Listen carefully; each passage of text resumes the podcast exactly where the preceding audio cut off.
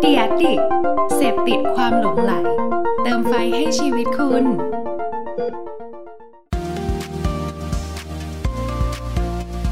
Addict Talk ชวนเพื่อนมาเล่า เมาส์มอยแบบเจาะลึก สวัสดีครับ ขอต้อนรับเข้าสู่ Addict Talk นะครับ รายการไลฟ์ของ Addict นะครับ ที่เราเนี่ยจะเชิญชวนนะฮะเพื่อนๆ พี่ๆ ที่อยู่เบื้องหลังความคิดสร้างสรรค์เจ๋งๆ ต่างๆ นะครับ ไม่ว่าจะเป็นคนในวงการเอเจนซี่วงการการตลาดนะครับ หรือว่า content creator ต่างๆ เนี่ยมาพูดคุยกันนะฮะ เมาส์มอยแบบสบายๆ นะครับ แต่ว่าแน่นอนนะฮะ เราก็จะเจาะลึกเนื้อหาที่เป็นประโยชน์กับเพื่อนๆ แน่นอนนะครับ ก็อยู่กับผมเช่นเคยนะครับ เพิร์ลพงศ์ปฏิภาสุกี founder ของ Addict นั่นเองนะฮะ ก่อนที่จะไปพบกับแขกรับเชิญของเราในวันนี้นะครับ มีอันนึงที่ผมอยากจะประชาสัมพันธ์เล็กน้อยนะฮะเดี๋ยวผมขอshare screen นิดนึงนะครับ ถ้าใครได้ติดตามนะครับ จะเห็นว่าตอนนี้เนี่ย Addict เราเนี่ยได้มีการสร้างสรรค์ content รูปแบบใหม่ๆนะครับ ซึ่งมีรายการหนึ่งครับที่เราเพิ่งเปิดตัวไปเมื่อสัปดาห์ที่แล้วเลยนะครับ นั่นก็คือรายการที่ชื่อว่าแบรนด์แต๊แต่นะฮะเป็นรายการที่เราเนี่ยหยิบจับ creator หยิบจับอินฟลูเอนเซอร์นะฮะมาเล่นเกมกันนะครับ โดยเกมของเราเนี่ยก็จะมีให้ ผู้ผู้เล่นเนี่ยได้มาแข่งขันกันนะครับเกี่ยวกับเรื่องแบรนด์เกี่ยวกับเรื่องโฆษณานะฮะโดย EP แรกที่เราปล่อยไปเนี่ยนะฮะก็มี 4 ท่านครับก็คือพี่ทอมนะฮะหรือว่าใครหลายคนน่าจะคุ้นเคยกันในชื่อของครูทอมคำไทยนะครับแล้วก็พี่ปาร์ตี้นะครับนักภาคพีนักภาคฟิลกู๊ดนะครับแล้วก็อีก 2 ท่านนะครับเจอรี่แล้วก็แชมป์จาก just do it นั่นเองนะฮะก็ใครอยากจะติดตามรายการแบบบันเทิงบันเทิง แต่ว่าได้สาระความรู้ด้วยเนี่ยก็อย่าลืมติดตามกันได้นะครับ ก็วันนี้นะฮะมาพบกับแขกรับเชิญของเรากันเลยดีกว่านะครับ เพราะผมเชื่อว่าเนื้อหาที่แขกรับเชิญของเราจะมาแบ่งปันกันเนี่ยรับรองเลยว่ามีประโยชน์แน่นอนนะครับ มาฮะสวัสดีครับพี่พัทสวัสดีครับอ่า สบายดีนะครับน้องเคยสบายดีครับผม จริง ๆแล้วนะฮะเราออฟฟิศอยู่ใกล้กันมากๆนะครับ ต้องบอกผู้ชมนะฮะว่าใกล้กันมากๆเลยนะครับ ก็ได้เจอกับพี่พัฒอยู่บ่อยๆนะครับก่อนอื่นครับรบกวนพี่พัฒแนะนำตัวให้เพื่อนๆชาว Addict ได้รู้จักเพิ่มเติมกันหน่อยครับสวัสดีครับชาว Addict ทุกคนนะครับ ผมพัฒนภัทรรัตนธรรมวันกิติเป็น CEO แล้วก็ Co-founder ของ Buddy Review ครับ พูดถึง Buddy Review ครับพี่พัฒอยากจะทราบนิดหนึ่งว่า Buddy Review เนี่ยคือคืออะไรอะฮะแนะนำให้เพื่อนๆรู้จักเบื้องต้นหน่อยดีกว่าตัวบัดดี้รีวิวเองครับก็เป็นเรียกว่าเป็น influencer agency ดีกว่า ก็คือเราจะคอยทำดูแลเรื่อง influencer marketing ครับให้กับทั้งแบรนด์แล้วก็เอเจนซี่ที่สนใจด้านนี้แบบครบวงจรเลย เดี๋ยวเดี๋ยวช่วงหลังๆเดี๋ยวเรามาเจาะลึกกันเพิ่มเติมดีกว่านะฮะว่า Buddy Review เนี่ยเฮ้ยมีความโดดเด่นอะไรยังไงบ้าง เพราะว่าจริง ๆ แล้วผมเชื่อว่าผู้ชมผู้ฟังหลายคนน่าจะทราบไปแหละว่าตลาดอินฟลูเอนเซอร์ตอนนี้เนี่ยโหดุเดือดมากๆนะครับแต่ว่าก่อนอื่นเนี่ยอยากจะชวนพี่พัฒคุยนิดนึงว่าก่อนที่พี่พัฒจะมาดำรงตำแหน่ง CEO แล้วก็เนี่ย Co-founder ของ Buddy Review อะครับก่อนหน้านี้พี่พัฒทำอะไรมาก่อนบ้างฮะอืมจริงๆก็ต้องย้อนกลับไปตั้งแต่เจ็ดปีก็ประมาณราวๆเจ็ดปีได้เลยครับ ก็คือ เจ็ดปีที่แล้วเนี่ยพี่พี่เรียนจบมาพี่ก็มาลุยสตาร์ทอัพกับเพื่อนเลยครับ ก็คือช่วงนั้นเนี่ยก็จะเป็นช่วงที่สตาร์ทอัพมันกำลังแบบเป็นกระแสมากๆ แล้วก็คนกำลังนิยมทำแอปกันเยอะ ใช่แต่ว่าจริง ๆ แล้วพี่ก็พยายามหา pain point ต่างๆ มาทำแอปหลาย ๆ แอปอะแต่ว่ามันก็สุดท้ายมันก็ไม่สามารถเอามาเป็นธุรกิจได้อะคือมันทำเงินไม่ได้อะไรเงี้ยจนมาถึงช่วงหนึ่งที่อ่าอินสตาแกรมอะค่อนข้างเป็นที่นิยม เหมือนกับพวกร้านค้าออนไลน์เขาเริ่มมามาขายของในอินสตาแกรมกันเยอะมากๆเลย พี่ก็เลยเฮ้ยรู้สึกว่าเออลองมาลองมาทำเพจใน IG ดูใช่พี่ก็เลยลองเปิดเพจแบบ รวบรวมอ่ารวบรวมร้านค้าในไอจีเข้ามาเป็นแบบเป็นแคทต่างๆอะเป็นร้านรองเท้า รวมร้านรองเท้า รวมร้านกระเป๋า เสื้อผ้าอาหารอะไรอย่างเงี้ยครับ ก็ตอนนั้นได้ได้ผลตอบรับแบบดีมากๆ ก็คือเหมือนกับพวกแบรนด์อะเขาก็แบบมาขอให้พี่โปรโมทให้อะไรเงี้ย เออพี่ก็เออเริ่มเริ่มทำเป็นธุรกิจได้อันนี้พี่ก็เลยเปิดเป็นเว็บไซต์เลยให้แบรนด์เข้ามาจองคิวกันเองในเว็บไซต์จ่ายเงินแลก point เอาไปจองคิวในในเพจของพี่เองอะไรเงี้ยแล้วคราวนี้พี่ก็แบบขยายเลยปั๊มเพจออกมาเป็นสิบกว่าเพจก็คือให้แบรนด์แบบมาจับจองกัน จนมาถึงช่วงหนึ่งอะเริ่มมีแบรนด์ใหญ่ ๆเขาสนใจ แบรนด์ใหญ่ ๆเขาก็เข้ามาถามแบบ ว่า เอ้ยเขาจ้างหมดทุกเพจเลยได้ไหมแล้วเขาแบบให้เราไปติดต่อเพจอื่น ๆ ให้ด้วยอีกได้หรือเปล่า หรือว่า ให้เราแบบไปติดต่อพวกอินฟลูเอนเซอร์ที่เป็นคนให้ด้วยได้ไหมอะไรเงี้ยพี่ก็เลยรู้สึกว่าเออมันเริ่มเริ่มมีความต้องการของแบรนด์ตรงเนี้ยเข้ามาเยอะ พี่ก็เลยแบบพัฒนาตัวเว็บนี่แหละให้พี่สามารถประสานงานกับเพจนอกๆข้างนอกเพจพี่ได้ด้วย แล้วก็พวกอินฟลูเอนเซอร์ที่เป็นคนได้ด้วยอะไรเงี้ยใช่แล้วพี่ก็พัฒนาตัวเว็บไซต์ขึ้นมาเรื่อยๆให้มัน support กับแบรนด์ในมุมต่างๆ ไปเรื่อยๆ จนกลายเป็น full service อย่างของ Buddy Review ปัจจุบันนี้ ก็คือก่อนหน้านี้พี่พัดก็คือเราเคยเป็นอินฟลูเอนเซอร์มาก่อนเนาะแล้วเราก็เริ่มเห็นโอกาส เริ่มเห็นอะไรต่างๆ จนกลายมาเป็น Buddy Review อย่างทุกวันนี้นะครับพี่คำถามหนึ่งพี่พัดที่ผมถามแขกรับเชิญเกือบทุกท่านเลยฮะเพราะว่าเป็นสิ่งที่หลายคนสงสัยว่าอะแล้วอย่างของ Buddy Review เอง หรือว่าในมุมของอินฟลูเอนเซอร์เอเจนซี่เองครับตอนมีมีวิกฤตโควิดมาเนี่ยเราได้รับผลกระทบอะไรยังไงบ้างฮะลองเล่าให้ฟังหน่อย จริง ๆ ใน อ่าจริงๆพี่ได้รับผลกระทบครับ แต่ว่าอาจจะไม่ค่อยเยอะเท่าไหร่ เพราะว่าอินฟลูเอนเซอร์ส่วนใหญ่ในปัจจุบันเนี่ยเขาจะถ่ายเรียกว่าทำการตลาดผ่านแบบพวกโซเชียลมีเดียหรือว่าออนไลน์กันส่วนใหญ่ส่วนส่วนใหญ่ครับ ก็เลยกลายเป็นว่าตัวธุรกิจก็ยังดำเนินดำเนินไปได้ปกติ แต่ว่าลูกค้าเองอะลูกค้าของ Buddy Review เองมีหลากหลายมากๆ คือบางบางเจ้าเขาก็มีผลโดนผลกระทบโควิดไป แล้วก็แบบอาจจะขอ pause งานไปหรือยกเลิกเลยก็มีอะไรอย่างเงี้ยครับ ก็เลยทำให้มันจะมีรายได้บางส่วนที่เสียไป แต่ว่าถ้าเทียบก็คือก็ถือว่าโดนน้อยกว่าที่ธุรกิจอื่น ๆ พอสมควรอะไรเงี้ยครับ แต่ว่าในในช่วงนั้นอะ พี่ก็ก็มีอาจไม่ได้มีการรับมืออะไรเป็นพิเศษ แต่ว่าก็มีแคมเปญพิเศษ เรียกว่าสามชออะไรเงี้ยที่ให้รับสมัครพวกอินฟลูเอนเซอร์ที่เขามีจิตกุศลนั่นแหละมามาช่วยรีวิวให้ให้พวกแบรนด์ที่เขากระทบกับได้รับผลกระทบจากโควิดอะไรเงี้ยก็คือเป็นแคมเปญฟรี ที่เอาอินฟลูเอนเซอร์ที่อยากช่วยเหลืออะไรเงี้ยครับมามาทำแคมเปญให้อะไรเงี้ย ก็จะมีพวกอย่างนี้บ้างอืมก็เรียกได้ว่าได้รับผลกระทบเหมือนกันเนาะแต่ว่าด้วยความที่เราเป็น online base อยู่แล้วนะครับดังนั้นเนี่ยก็ถือว่าโชคดียังอาจจะไม่หนักหน่วงเท่ากับอีกหลาย ๆ อุตสาหกรรมหลาย ๆ ธุรกิจนะฮะก็ วันนี้เนี่ยจริง ๆ ที่พี่พัฒได้ให้เกียรติมาร่วมไลฟ์กับเรานะครับจริงๆเนี่ยเราคุยกันมาก่อนหน้านี้ว่าเฮ้ยเรื่องของ influencer marketing อะมันเป็นเรื่องที่สำคัญมากๆ แล้วผมเชื่อว่าแบบว่านักการตลาดทุกวันนี้แบรนด์ทุกวันนี้เนี่ยปฏิเสธไม่ได้แล้วว่าเฮ้ยฉันเวลาฉันทำการตลาดเนี่ยควรจะต้องใช้อินฟลูเอนเซอร์ด้วยนะครับดังนั้นเนี่ยอยากจะชวนพี่พัฒคุยหน่อยครับว่า ถ้าสมมติว่าให้พี่พัฒช่วยอธิบายแบบ เบื้องต้นแล้วกันว่า influencer marketing เนี่ยครับสำหรับหลายคนที่แบบเอ้ยฉันอาจจะเคยได้ยินมาบ้าง แต่อาจจะยังไม่รู้จักเท่าไหร่ influencer marketing เนี่ยมันคืออะไรอะครับก็จริงๆ ขออธิบายคำว่าอินฟลูเอนเซอร์ก่อนเลยนะครับก็คือในคำว่าอินฟลูเอนเซอร์เองเนี่ย จริงๆอะหมายถึงทุกคนเลย คนคือคนที่สามารถมีอิทธิพลต่อความคิดของคนอื่นได้ ก็คือพูดง่ายๆถ้าอะยกตัวอย่างง่ายๆเลยเหมือนกับสมมติถ้ามีคุณป้าคุณป้าข้างบ้านเนี่ย เดินมามาเมาท์เรื่องอะไรสักอย่างหนึ่งให้แม่พี่ฟังอย่างเงี้ย แล้วแม่พี่ก็เชื่อเรื่องนั้นอะไรเงี้ยครับ ก็จริง ๆ ก็ถือว่าคุณป้าคนนั้นอะเขาคืออินฟลูเอนเซอร์แล้วนะครับ เพราะว่าสามารถมาพูดให้แม่พี่เชื่อได้ ใช่ครับ ดังนั้น influencer marketing เนี่ยก็คือง่าย ๆ เลยก็คือการใช้อินฟลูเอนเซอร์เหล่านั้นแหละครับอ่ามามาพูดมาสื่อสารให้ให้ให้แบรนด์หรือสื่อสารอะไรก็ได้ในสิ่งที่เราอยากจะให้สื่อสารอย่าง หรืออาจจะเป็นแบบข้อดีของสินค้าโปรโมชั่นต่าง ๆ เนี่ย ไปสู่คนรู้จักเขารอบตัวเขาอะไรเงี้ย อันนี้ก็คือการทำ influencer marketing แล้วแบบแบบง่ายที่สุดเลย ใช่ครับแต่ว่าในในปัจจุบันเนี่ยมันต่างออกไปละก็คือมันคือคนหนึ่งไม่ได้รู้จักแค่คนรอบรอบเพื่อนบ้านละเขาก็แบบมีโซเชียลมีเดียที่แบบมีคนติดตามมีเพื่อนฝูงในในโลกออนไลน์อีกเยอะ การทำ influ encer marketing ก็เลยแบบเริ่มมีบทบาทมากขึ้น เริ่มมีเอฟเฟกเยอะขึ้นในปัจจุบัน อืมแต่เมื่อเมื่อสักครู่ที่พอพี่พัดยกตัวอย่างว่าแบบเฮ้ยคุณป้าข้างบ้านเนี่ยผมคิดว่าทำให้ผู้ชมผู้ฟังหลายคนเนี่ย ได้กลับมาถามตัวเองเหมือนกันนะว่าเออจริงๆ ฉันก็เป็นอินฟลูเอนเซอร์ได้เหมือนกันเพราะว่าหลายคนนะฮะหลายคนที่ผมได้มีโอกาสคุยด้วยเงี้ยเขาก็จะแบบเฮ้ยเขามีผู้ติดตามไม่ได้เยอะเลย เขาจะเป็นอินฟลูเอนเซอร์ได้เหรอ ซึ่งครับเมื่อกี้ที่พี่พัดบอกก็คือแน่นอนว่าถ้าเราเนี่ยสามารถพูดอะไรบางอย่าง แล้วมีคนเชื่อเรา มีคนแบบว่าสมมติง่ายๆ เราไปเช็คอินร้านอาหารแล้วแบบเฮ้ยบอกอร่อยมาก มีเพื่อนๆสนใจมาไปกินตามเราแค่นี้เราก็ถือว่าเป็นอินฟลูเอนเซอร์ได้แล้ว ใช่ครับใช่ครับ ประมาณนั้นเลย แล้วอย่างเงี้ยครับพี่พัฒคือปกติแล้วเวลาทำการตลาดเนาะเขาก็จะมีเหมือน objective ใช่ไหมครับว่า awareness หรือว่า consideration หรือ purchase หรืออะไรต่างๆ พวกนี้ครับ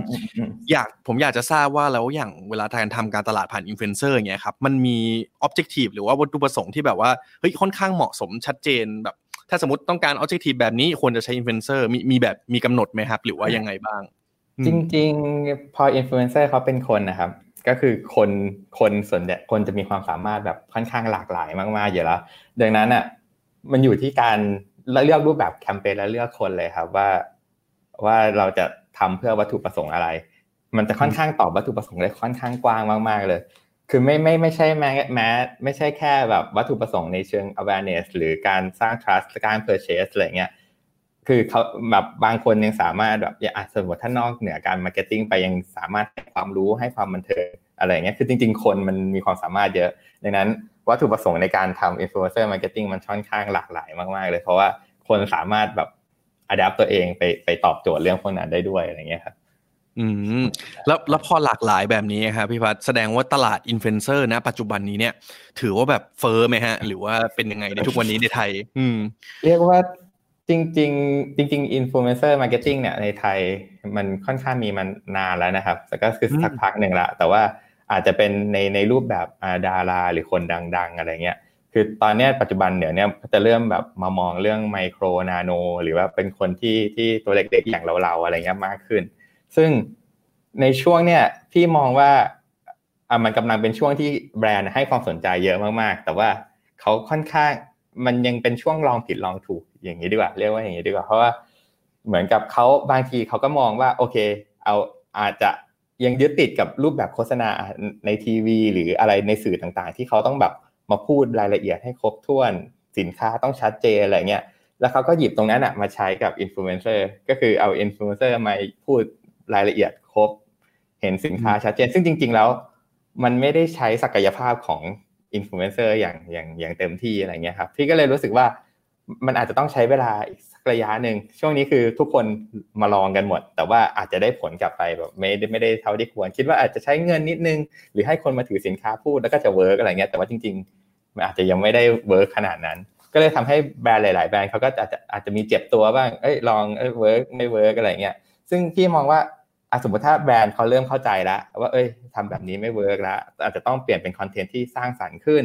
หรือเป็นคอนเทนต์ที่ดูธรรมชาติมากขึ้นหรือ เลือกอินฟลูที่เหมาะกับสินค้าเขาได้มากขึ้นอะไรเงี้ยที่ว่าเออเขาจะเริ่มได้ผลลัพธ์ที่ดีละคราวนี้พอได้ผลลัพธ์ที่ดีแบรนด์หลาย ๆ แบรนด์เริ่มทำแล้ว work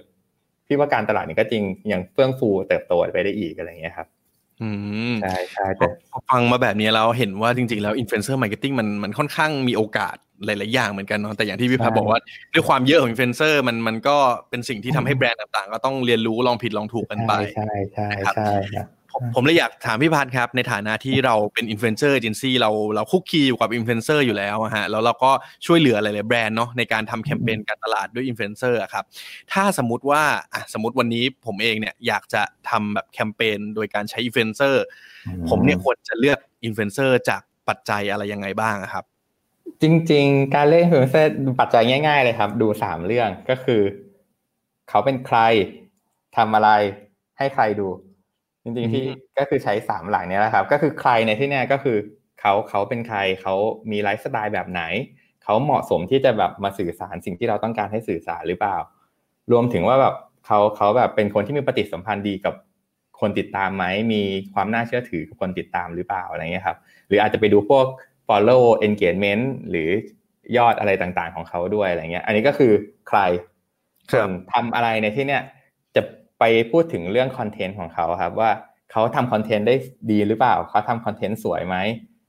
อ่าเขาทำคอนเทนต์แล้วสะดุดตาคนอื่นหรือเปล่า หรือถ้าเขาเคยทำคอนเทนต์เกี่ยวกับแบรนด์เนี่ยเขาสามารถที่จะแบบ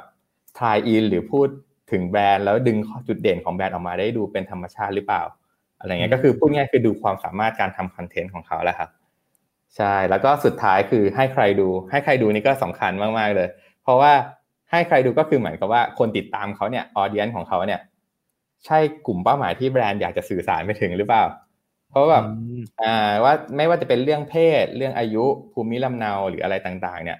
เพราะว่าสมมติถ้าสมมติถ้าแบรนด์เขาอยากโฆษณาลิปสติก อย่างเงี้ยเขาเอาไปให้ผู้หญิงคนหนึ่งรีวิวอย่างเงี้ยก็คือผู้หญิงคนนี้สวยเลยฮอตมีผู้ติดตามเยอะมากๆแต่คนติดตามเขาเป็นผู้ชายหมดเลยอย่างเงี้ย คือสารที่ส่งไปมันก็ไม่ได้ถึงกับกลุ่มเป้าหมายของแบรนด์เลยอะไรเงี้ยครับดังนั้นออเดียนก็เป็นอีกเรื่องหนึ่งก็คือเรื่องให้ใครดูเนี่ยก็เป็นอีกเรื่องหนึ่งที่ค่อนข้างสำคัญ ใช่ครับก็เลยพี่ก็เลยคิดว่าต้องหลัก ๆ ต้องดูสามเรื่องนี้แหละครับ ใครทำอะไรให้ให้ใครดูใช่ถ้าเราเราโฟกัสสามเรื่องเนี่ยแล้วแล้วเราคิดว่ามันตรงแล้วสำหรับคนเนี่ยพี่ว่ายังไงก็ต้องส่งเอฟเฟกที่ดีให้กับแบรนด์แน่นอนถ้าถ้าใช้เขาในการทำ ใช่ครับอืมอืมอืมอ่าเริ่มได้ความรู้วันนี้แล้วนะครับผมคิดว่าผู้ชมผู้ฟังดีมากนะครับ ถ้าใครอยู่ตอนนี้เนี่ยก็คืออย่างแรกครับก็คือใครนะฮะถ้าสมมติจะทำอินฟลูเอนเซอร์มาร์เก็ตติ้งดูก่อนว่าอินฟลูเอนเซอร์หรือคนที่เราอยากจะให้เขาเป็นกระบอกเสียงในการสื่อสารเนี่ยเขาคือใครคาแรคเตอร์เป็นยังไงเหมาะสมไหมนะครับแล้วก็ทำอะไรดูคอนเทนต์เขานะฮะคอนเทนต์เขาเป็นยังไง แล้วก็สามารถแบบว่าสื่อสารเกี่ยวกับแบรนด์เราเนี่ยได้เหมาะสมหรือเปล่านะครับ แล้วสุดท้ายก็คือให้ใครดูคนที่ติดตามของเขาเนี่ยตรงกับกลุ่มเป้าหมายของเราหรือเปล่า นะครับ ถ้าสมมุติว่าผมตั้งต้นจาก 3 จุดนี้ได้แล้วครับพี่พัฒน์ปกติแล้วเวลาทำอินฟลูเอนเซอร์มาร์เก็ตติ้งผมคิดว่ามันน่าจะมีความซับซ้อนแหละ แต่ว่าถ้าสมมุติว่าเราต้องการจะทำแคมเปญออกมาให้มันแบบว่าประสบความสำเร็จให้มันออกมาดีอย่างเงี้ยครับ มันมีปัจจัยอื่นๆ เสริมเพิ่มเติมไหมฮะที่ในมุมพี่พัฒน์อยากจะแนะนำอืมก็คือจริง ๆแคมเปญที่ดีที่ที่ที่ในมุมของพี่ครับแคมเปญที่ดีคือแคมเปญที่สามารถตอบวัตถุประสงค์ของแบรนด์ได้ อย่างสมมติถ้าแบบแบรนด์เขาอยากสร้าง awareness อยากเป็นที่จดจำแล้วแล้วแคมเปญเนี่ยมันสร้างขึ้นมาแล้วทำให้คนจดจำแบรนด์เขาได้หรือภาพลักษณ์อะไรสักอย่างหนึ่งที่แบรนด์อยากจะเป็นได้ครับหรือว่า ถ้าเป็นแคมเปญที่แบบอ่าอยากได้ความน่าเชื่อถือ อยากทำให้เกิดยอดขาย แล้วมันสามารถทำให้คนเชื่อถือจริง ๆ แล้วก็เกิดยอดขายได้จริง ๆ อันนี้คือแคมเปญที่ success ก็คือแคมเปญที่ตอบวัตถุประสงค์ของแบรนด์ได้คราวเนี้ยก็ต้อง ถ้าสมมติถ้าจะทำแคมเปญอะก็สำหรับพี่พี่มองว่ามันเป็นสามเรื่องครับ โดยทั้งหมดนี้คือวัดยึดตามวัตถุประสงค์นะ ก็คืออันดับแรกเลยเราต้องเลือกคอนเซปต์ของแคมเปญอะที่ตรงกับวัตถุประสงค์เราด้วยอ่าข้อที่หนึ่งคือมีสามข้อเหมือนเดิมข้อที่หนึ่งก็คือเลือกแคมเปญที่ตรงกับคอนเซปต์ของแคมเปญไอเดียต่าง ๆ เนี่ยทำให้มันตรงกับวัตถุประสงค์ อ่า ข้อที่สองก็คือ เราต้องเลือกช ANNEL ที่มันตอบกับวัตถุประสงค์เราด้วยอืมอ่าเลือกช ANNEL คือช ANNEL ในที่นี้ก็คืออ่าไม่ว่าจะไปไปบอกเพื่อนข้างบ้านหรือว่าจะเป็น Facebook IG Twitter หรืออะไรเงี้ยแต่ละอันมันจะมีจุดเด่นหรือว่าอาจจะเป็นกลุ่มช่วง target ที่แตกต่างกันด้วยอีกส่วนหนึ่งใช่ แล้วก็เรื่องที่สามคือก็กลับมาที่เรื่องอินฟลูเอนเซอร์แหละครับ เราก็ต้องเลือกอินฟลูเอนเซอร์ที่เหมาะกับ objective แล้วด้วย วัตถุประสงค์แล้วด้วย แต่ตรงนี้มันจะต่างกันนิดนึงนะ มันจะต่างจากไอการเลือกสามสามข้อของอินฟลูเอนเซอร์ก็คือการเลือกในที่นี้ที่พี่หมายถึงหมายถึงการเลือกให้ตรงวัตถุประสงค์ มันจะต่างจากคุณสมบัติที่ดีของอินฟลูเอนเซอร์ใช่ไอ้นั้นพื้นฐานอยู่ละต้องเลือกให้ตรงอยู่ละแต่ว่าสุดท้ายก็ต้องเลือกคนที่มันตรงกับวัตถุประสงค์เราด้วยเหมือนกันอะไรอย่างนี้ครับอ่าสมมติถ้าถ้าถ้ายกตัวอย่างง่าย ๆ ดีกว่า สมมติถ้าพี่อยากสร้างแคมเปญที่ที่มัน สร้าง awareness ได้ คือเป็นหลักการโจทย์จำอะข้อที่หนึ่งเลยพี่ต้องเลือกคอนเซปที่คอนเซปต์ของแคมเปญที่มันดูแบบเออน่าสนใจมันดูแบบสะดุดตามากๆเลย มันดูแหวกแนวหรือแบบคนเห็นปุ๊บเอ้ยจำได้เลยอะไรเงี้ยหรืออาจจะเป็นแบบอะไรก็ได้ที่ simple แต่ย้ำๆซ้ำๆให้มันเข้าไปในหัวคนอะไรประมาณนี้ครับ อันนี้ก็คือคอนเซปต์ละคอนเซปต์เราต้องเป็นสไตล์นั่นละอ่าคราวนี้ channel อะ channel เราก็ต้องมาดูแล้วว่าโอเค channel ไหนที่มัน สามารถกระจายไปได้เยอะๆที่ให้มันคนได้เห็นไอ้สิ่งที่เราสร้างสรรค์เนี่ยออกไปได้เยอะหรือ แล้วก็ต้องอยู่ในกลุ่ม target ที่เราต้องการด้วยใช่ครับ อันนี้ก็คือในเรื่องช anel เนาะสุดท้ายก็คืออินฟลูเอนเซอร์อะก็จะต้องเป็นคนที่แบบเขามีคาแรคเตอร์ที่ชัดเจน คือเขาทำเขาทำอะไรคนก็มักจะจำได้ คนก็จะพูดถึงกันเยอะอะไรเงี้ย หรืออาจจะเป็นอินฟลูเอนเซอร์ที่แบบเออเขามีชื่อเสียงด้วย มีคนติดตามเยอะๆหน่อย เพื่อที่แบบจะสามารถให้ภาพลักษณ์ที่เราสร้างขึ้นมาที่ที่จะทำให้คนจดจำออกไป ให้คนจดจำได้เยอะมากจริง ๆ อะไรเงี้ยครับอันนี้ก็คือก็คือมันจะตามกันมาเลยสามสามอย่าง เพื่อให้ตรงกับวัตถุประสงค์เดียวกันอะไรเงี้ยอืมอืมใช่ใช่ใช่ซึ่งพอพี่พัฒน์เล่าให้ฟังแบบนี้ครับผมคิดว่ามันก็น่าจะกระตุก นักการตลาดหลาย ๆ คนเหมือนกันนะ เพราะว่าอันเนี้ยอย่างที่พี่พัฒน์พยายามย้ำเลยก็คือวัตถุประสงค์เนาะไม่ว่าจะทำอินฟลูเอนเซอร์แคมเปญอะไรยังไงครับมุมหนึ่งก็คือบางทีเราแบบเฮ้ยเราเราทำไปอยากจะใช้แบบว่าดาราคนดังคนนู้นคนนี้อย่างเดียวเนี่ย แต่ลืมไปว่า เอ้ยวัตถุประสงค์เราอาจจะไม่ใช่ต้องการแบบคนมากก็ได้นะครับ ดังนั้นเนี่ยถ้าถ้า recap จากที่พี่พัฒน์บอกก็คือต้องมีวัตถุประสงค์ที่ชัดเจนก่อนแล้วเดี๋ยวเราก็ค่อยมาดูทั้งในเรื่องของคอนเซปต์เออซึ่งซึ่งคอนเซปต์เนี้ยผมคิดว่าน่าสนใจว่าปกติแล้วพี่พัฒน์แสดงว่าเวลาเราทำแคมเปญอินฟลูเอนเซอร์อย่างเงี้ยมันไม่ใช่ว่าแบรนด์สามารถติดต่ออินฟลูเอนเซอร์ไปปั๊บแล้วให้เขาทำอะไรเลยก็ได้ใช่ไหมฮะมันควรจะมีคอนเซปต์อะไรก่อนใช่ไหมอ่าเพราะว่าสมมติถ้าเรา ถ้าเราแบบบอกอินฟลูเอนเซอร์ไปเลยบางทีเขาอาจจะไม่ได้เข้าใจจุดประสงค์ของสิ่งที่เราต้องการจริง ๆ หรือว่าการสื่อสารบางบางทีเราปล่อยให้เขาอิสระอย่างเงี้ย บางทีเขาก็อาจจะไม่ได้ทำอะไรที่มาตรงกับวัตถุประสงค์ของเราอะไรเงี้ยใช่ใช่ครับ ก็เลยเหมือนกับว่าจริง ๆ เราไม่ได้เหมือนกับบังคับ หรือว่ากำหนดตายตัวให้เขาหรอก แต่แค่เหมือนกับว่าเราอาจจะออกโจทย์บีฟที่มันเป็น scope มากกว่า ว่าให้ทำสุดท้ายแล้วก็ออกมาเป็นเป้าหมายเดียวกันนะ ออกมาเป็นส ตอรี่เดียวกันนะ ยิ่งยิ่งสมมติถ้าเป็นอะไรที่มันเชิง awareness อะพี่มองว่ามันต้องเป็นอะไรที่มันแปลกแต่ว่ามันซ้ำอะ มันต้องย้ำอะไรอย่างเงี้ยครับแต่ว่ามันมันอ่ามันจะค่อนข้างแตกต่างกับพวกแคมเปญที่เน้นธรรมชาตินะเนี่ยถ้าแคมเปญที่แบบเราสร้างความน่าเชื่อถือ เน้นความเป็นธรรมชาติอะ เราอาจจะต้องวางสโคปกว้างนิดนึงรวมนิดนึงอะไรเงี้ยแล้วก็พยายามให้นักรีวิวเขาแสดงความเป็นตัวเอง ให้เยอะที่สุด แต่แค่ยังอยู่ในกรอบกว้างๆที่เกี่ยวกับเป้าหมายของเราอยู่เหมือนกันอะไรเงี้ยครับอืมสุดท้ายก็กลับมาที่ objective อยู่ดีเนาะว่าตกลงต้องการอะไรกันแน่นะฮะใช่ครับ จริง ๆ เมื่อเมื่อเมื่อสักครู่พี่พัฒพูดถึงเรื่อง brief ผมเลยอยากจะให้พี่พัฒลองแชร์นิดหนึ่งว่าปกติแล้วอะฮะคือแน่นอนว่านักการตลาดเนี่ยที่ที่เขาอยากจะใช้อินฟลูเอนเซอร์เยอะแยะมากมายแบบเนี้ยโอเคเขาเขามาใช้อินฟลูเอนเซอร์เอเจนซี่หรือต่างๆ เวลาที่เราจะ brief หลาย ๆ คนเนี่ยครับไม่ไม่แน่ใจว่าปกติแล้วอันทั้งในทีมของพี่พัฒเองเนี่ยครับเวลาเราจะต้องทำ brief ให้อินฟลูเอนเซอร์อะมันควรมีเนื้อหาเบื้องต้นอะไรยังไงบ้าง เพราะว่าผมคิดว่าอันนี้น่าจะเป็นส่วนสำคัญเหมือนกันอย่างที่พี่พัฒบอกว่าเฮ้ยถ้า brief ชัดเจนเนี่ย สิ่งที่อินฟลูเอนเซอร์เขาทำออกมา ก็จะตอบโจทย์แบรนด์ต่างๆกัน อาจจะเป็นเบื้องต้นก็ได้ครับ ที่ที่พี่พัฒคิดว่าสิ่งที่ควรมีควรแบบเป็นสิ่งที่ให้ควรให้ความสำคัญใน brief อะฮะคืออะไรบ้างอ่าก็จริงๆก็อันดับแรกเลย ก็ที่พี่พูดอาจารย์ก็คือ อันดับแรกต้องมี objective ก่อนเนาะ objective ว่าเราทำไปเพื่ออะไร อันนี้ต้องให้ให้อินฟลูเอนเซอร์เข้าใจตรงกับเราก่อน ใช่ครับ แล้วก็เรื่องที่สองมันอาจจะเป็นเรื่องคุณสมบัติ หรือว่าข้อดีต่างๆ ของสินค้าเรา คือต่อให้เขาไม่ได้พูดออกไปเนี่ย แต่ว่าเป็นสิ่งหนึ่งที่เขาต้องรับรู้ แล้วให้เขาอินกับ product เราก่อนประมาณหนึ่งเพื่อที่มันก็เป็นสิ่งหนึ่งแหละ ที่ทำให้เขาสามารถสื่อออกไปได้อย่างแบบจริงใจแหละ เป็นธรรมชาติเนาะแล้วก็นอกจากนี้มันก็จะเป็นเรื่องพวกแบบสิ่งที่เราอยากให้เขาเน้น สิ่งที่อ่าพูดง่ายๆคือหมายถึง key message ต่างๆแหละ ก็คือนอกจากเรามีเป้าหมายแล้วเราอาจจะต้องมี key message ด้วยเพื่อให้มันชัดขึ้นว่าอะไรแหละ อะไรล่ะที่เราอยากจะที่จะสื่อสารออกไป ก็คือ key message พวกเนี้ยก็ก็ต้องมีที่แบบชัดเจน แล้วก็แต่อาจจะไม่ได้แบบต้องให้เขาพูดตรงๆ แต่แค่จะพูดยังไงก็ได้ที่สามารถสื่อถึง key message นี้ได้เหมือนกันอะไรอย่างเงี้ยครับใช่แล้วก็นอกจากนี้ก็จะเป็นพวกข้อควรอ่าสิ่งที่ควรทำสิ่งที่ไม่ควรทำ อะไรเงี้ย อันนี้ก็เพื่อป้องกัน อันนี้ห้ามก็เป็นสิ่งหนึ่งที่สำคัญเหมือนกัน ก็คือแบบห้ามห้ามทำนู่นห้ามพูดอะไรที่ผิดกฎหมาย ห้ามมีเรื่องการพนันหรืออะไรพวกนี้ต่างๆพวกนี้อันนี้ก็คงต้องต้องต้องต้องย้ำไปด้วยเหมือนกัน เพราะว่ามันก็เป็นสิ่งสำคัญที่จะทำให้ภาพลักษณ์ของแบรนด์เขาเสียหายด้วย แล้วก็ทำให้อ่ามันก็โดนเรื่องกฎหมายเรื่องอะไรอย่างเงี้ยต่อไปด้วยอะไรอย่างเงี้ยครับ อืมแล้วอย่างนี้จากประสบการณ์ที่พี่พัดได้มีโอกาสร่วมงานกับหลาย ๆ แบรนด์นะครับ มันมักจะมีจุดไหนไหมที่แบบว่าเฮ้ยแบรนด์เขาชอบแบบว่าพลาดหรือว่าแบบมองข้ามในเรื่องเหล่านี้มากเลย แล้วมันสุดท้ายออกมาแบบแคมเปญเลยอาจจะไม่ค่อยประสบความสำเร็จเท่าไหร่ในแคมเปญนั้น ๆ เนี่ยครับมีมีอะไรที่แบบเฮ้ยเราควรไม่ควรมองข้ามเด็ดขาดบ้าง จริง ๆ ก็จริงๆอะมันก็จะกลับมาเรื่องเดิมคือจริงๆอะ หลาย ๆ แบรนด์อย่างที่พี่บอกแหละครับเขามันอยู่ในช่วง educate educate เนาะช่วงลองผิดลองถูกอะมันเลยกลายเป็นว่าบางทีเขายึดติดกับการใช้โซเชียลการใช้การตลาดรูปแบบเดิม ๆ หรือการใช้แบบสื่อต่างๆ ทีวีป้ายโฆษณาหรืออะไรหลาย ๆ อย่าง พอเขามาทำอินฟลูเอนเซอร์ marketing อะเขาจะชอบบางทีเขาจะหลุดหลุด objective กันง่ายมาก เหมือนกับว่า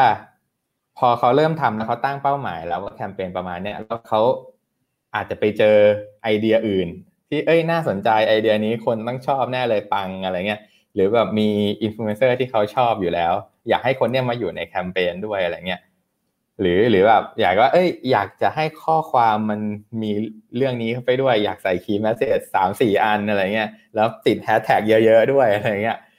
สุดท้ายแล้วมันก็เลยกลายเป็นว่าอะจุดประสงค์เขาที่เขาอยากที่สมมติถ้าแบบอยากสร้างความเชื่อถือ อยากให้ดูเป็นธรรมชาติ มันก็จะหลุดไป เยอะเยอะขึ้นเรื่อยๆ จนสุดท้าย มันก็จะกลายเป็นเหมือนกับเป็น ad แหละ ที่ไปอยู่บนหน้า feed ของคนอีกทีหนึ่งใช่ ดังนั้นอะการสร้างความเชื่อมันก็มันก็จะ drop ลงไปเรื่อยๆ จนจนวัตถุประสงค์มันก็จะเริ่มไม่ค่อยชัดแล้วอะไรเงี้ยครับจริงๆก็นั่นแหละ สุดท้ายที่ที่ที่พี่อยากให้ ก็ที่ที่พี่มองว่าแบรนด์หลาย ๆ แบรนด์เขาเขาพลาดกันมันจะเป็นเรื่องนี้แหละครับ เรื่องวัตถุประสงค์ สุดท้ายคือต้องยังไงก็ต้องให้เขาแบบ ไม่ว่าทุกกระบวนการอะ ก็ต้องกลับมาดูวัตถุประสงค์ให้ดีๆที่สุดอะไรเงี้ยครับอืมอืมนะฮะก็เราได้รู้จักอินฟลูเอนเซอร์ได้เรียนรู้พื้นฐานวิธีการเลือกวิธีการทำแคมเปญยังไงให้มันเหมาะสมแล้วนะครับ จากที่พี่พัฒคลุกคลีอยู่กับอินฟลูเอนเซอร์ตลอดเวลาแบบนี้ฮะเลยอยากทราบนิดนึงว่าตอนนี้มีเทรนด์เกี่ยวกับอินฟลูเอนเซอร์หรือว่า influencer marketing อะไรใหม่ๆไหมฮะที่อยากจะมาอัปเดตให้เพื่อนๆได้ได้รับรู้กันเหมือนกัน นะช่วงนี้อืมสำหรับเทรนด์สำหรับอินฟลูเอนเซอร์ช่วงเนี้ยครับ จริง ๆ แล้วอ่าเอาถ้าถ้าเป็นการใช้โซเชียลมีเดียของคนในปัจจุบันก่อนแล้วกันครับ ก็ช่วงนี้เป็นที่นิยมมาก ๆ เลย คือเป็นพวกอะไรที่มัน real ๆอะคืออย่างอย่างที่เราไลฟ์กันอยู่อย่างเงี้ยก็ก็กำลังก็เป็นช่วงที่ได้รับความนิยมเยอะ ดังนั้นอะพวกอ่าเฟซบุ๊กอินสตาแกรมเองอะคนก็จะไปเล่น story กันเยอะ ใช่พูดง่ายๆก็คือ story อะแปดสิบเก้าสิบเปอร์เซ็นต์อะเดี๋ยวนี้ไปโพสต์ story แล้วไม่โพสต์โพสต์ปกติละอะไรเงี้ยคือนานๆทีจะโพสต์โพสต์ปกติสักทีหนึ่งคือรูปที่แบบเออแต่งมาหรือสวยจริง ๆ อะไรเงี้ยแต่ส่วนคอนเทนต์แบบเออหลักๆอะลง story หมดเลยอะไรเงี้ยครับ ดังนั้นพี่ก็คิดว่าเทรนด์เรื่องเนี้ยคงมาอีกเยอะสำหรับในในประเทศไทยเนาะก็คือคงคง เพราะว่าจริง ๆ สุดท้ายคนจะมุ่งหาเข้าสู่ความ real กันเยอะ แล้วอะไรที่ไม่ real เนี่ย อันนี้พี่พี่จะขอพูดถึงต่างประเทศแล้วกัน อะไรที่ไม่ real เดี๋ยวเนี้ยเขาจะเริ่มขยับไปดูเป็นบูชัวเลยคือคือเทรนด์ของต่างประเทศตอนนี้มันจะเริ่มมี virtual influencer ขึ้นมากันเยอะ virtual influencer เนี่ยคือค่อนข้างที่จะสามารถสร้าง character ได้ชัดเจน แล้วมีความ perfect ในตัวเอง คืออันนี้ไม่ไม่แน่ใจว่าคนจะเคยเห็นกันหรือเปล่า ก็คือ ต่างประเทศเขาสร้าง CG อะแบบออกมาเป็นเหมือนคนจริงเลย ใช่แล้วก็ก็ก็แบบ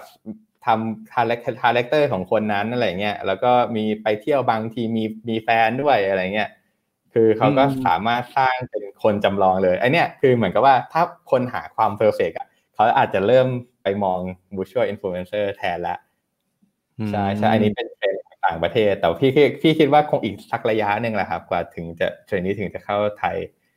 ใช่ใช่ใช่เดี๋ยวผมมี insert นิดนึงนะครับ Ad Addict เคยเขียนเกี่ยวกับ virtual influencer เหมือนกัน เป็นอะไรที่โหตอนแรกผมเห็นแล้วแบบ ผมอึ้งมากว่าแบบเขามาไกลมากๆนะครับ คืออันนี้เนี่ยอย่างที่พี่พัฒยกตัวอย่างให้เห็นเนาะว่า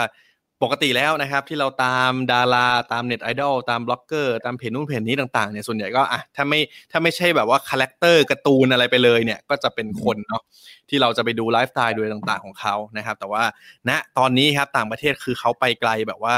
เนี่ยฮะที่อย่างที่พี่พัฒบอกคือเขา